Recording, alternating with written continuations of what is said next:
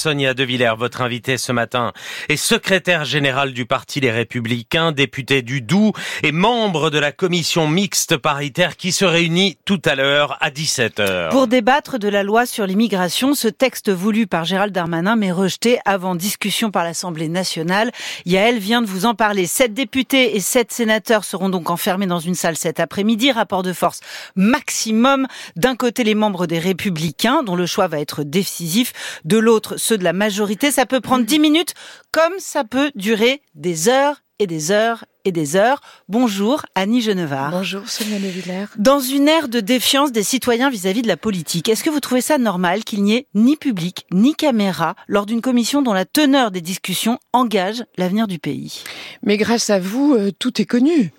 Euh, tous les points essentiels de cette loi euh, sont parfaitement identifiés et c'est la procédure parlementaire. Le débat, il a eu lieu au Sénat et en public, il a eu lieu en commission et accessible au public également. Mais là, vous êtes 14. là, nous 14 sommes, à 8 Là, nous sommes 14. Là, nous sommes 14, en effet, qui allons examiner euh, euh, les points, euh, enfin, l'intégralité du texte et en particulier les points les plus sensibles. Et demain, à l'Assemblée nationale et au Sénat, les conclusions de la commission mixte paritaire seront soumises à l'approbation ou non des parlementaires. C'est une procédure absolument habituelle. Ce qui est inhabituel, en revanche, c'est que par la motion de rejet, nous avons rejeté le texte en commission et que par conséquent, c'est le texte issu du Sénat, qui est le dernier texte adopté, qui sera examiné dans cette CMP. Mais justement, vous dites c'est légal, c'est constitutionnel, c'est habituel. Mais est-ce que vous trouvez satisfaisant qu'un texte d'une telle importance soit débattu à 14 entre quatre murs et non dans l'hémicycle à 577 euh, élus au suffrage universel? Vous allez me dire c'est habituel, mais est-ce que c'est tout simplement entendable par les Français. Mais vous savez, dans cette commission mixte paritaire, toutes les formations politiques sont représentées à proportion. Mhm. Euh, et de l'Assemblée nationale et du Sénat. Donc euh, l'expression sera euh, sera absolument libre et je ne doute pas que les députés qui voudront présenter des amendements, discuter les points du texte le feront, les sénateurs également. Donc voilà, c'est c'est c'est une c'est une procédure tout à fait habituelle et je ne crois pas qu'elle soit non démocratique parce que les députés n'ont pas voulu du texte en commission. Alors, elle, alors les, les, les députés, ils ont dit non au texte de la commission. Ça, c'est l'expression démocratique des députés. Voilà. Absolument.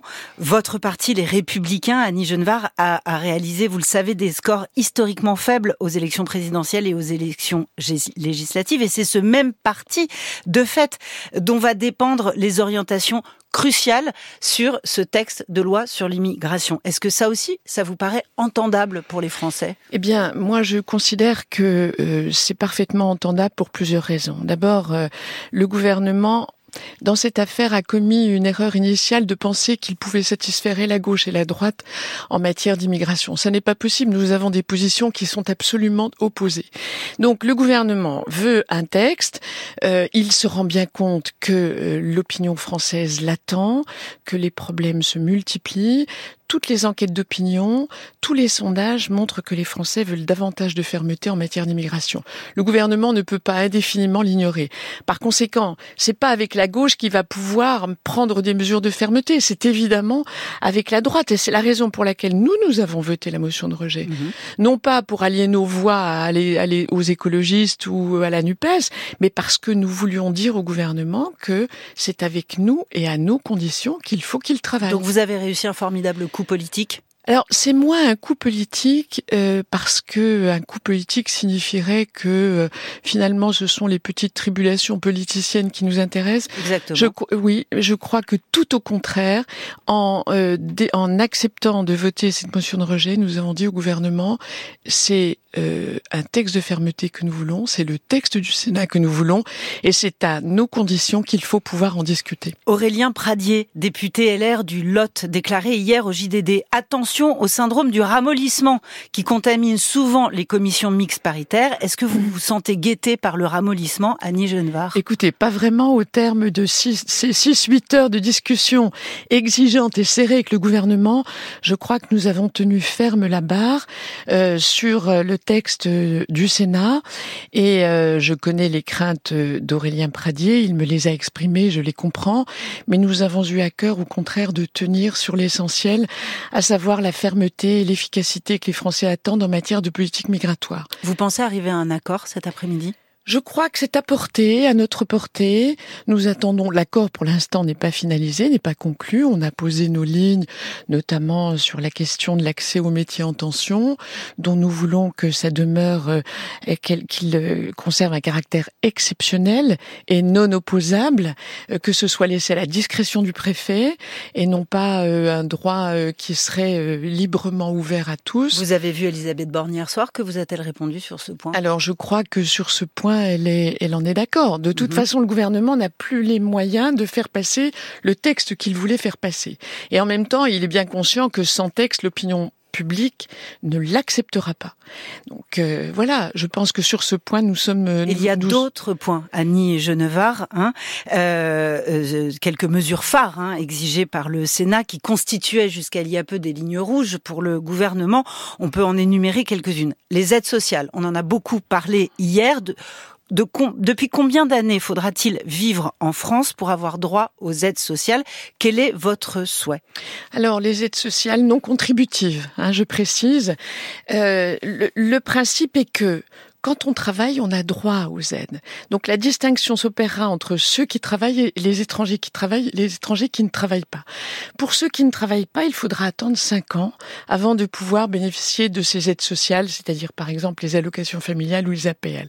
Pour ceux qui travaillent en revanche et qui cotisent, donc là, ce sera une durée bien réduite.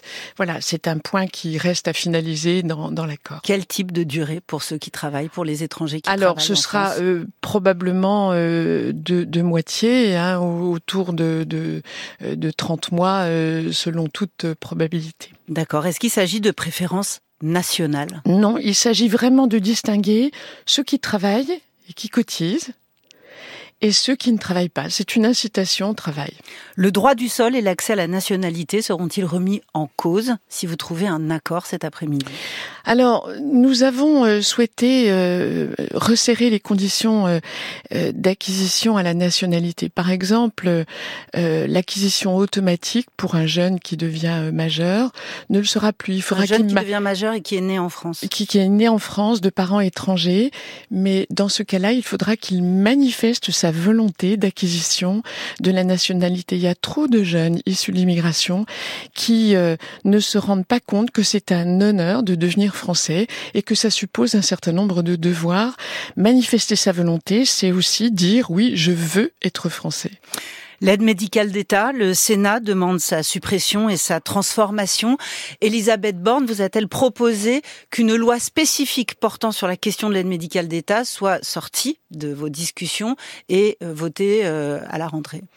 Alors, l'AME, l'aide médicale d'État, est en effet ce qu'on appelle un cavalier législatif. Il n'est pas tout à fait dans le périmètre de la loi, mais en même temps, le problème est, est, est très important. Aujourd'hui, les Français ont du mal à se soigner et comprendraient mal que certains souhaitent traiter notamment les étrangers en situation irrégulière, accèdent au même panier de soins que même euh, pour lesquels euh, c'est devenu euh, difficile.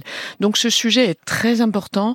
La Première ministre s'est engagée à écrire, à nous écrire, pour nous dire que ça ferait l'objet d'un texte dédié sur la base du rapport Stéphanie-Niévin. Bon, aujourd'hui, ce que nous voulons, ce que nous attendons dans cette lettre, c'est que le gouvernement s'engage à réformer l'AME, non pas pour en élargir le périmètre, mais pour en diminuer précisément le périmètre. On vous a bien entendu. Merci Annie Genevard. Merci Sonia De Villers.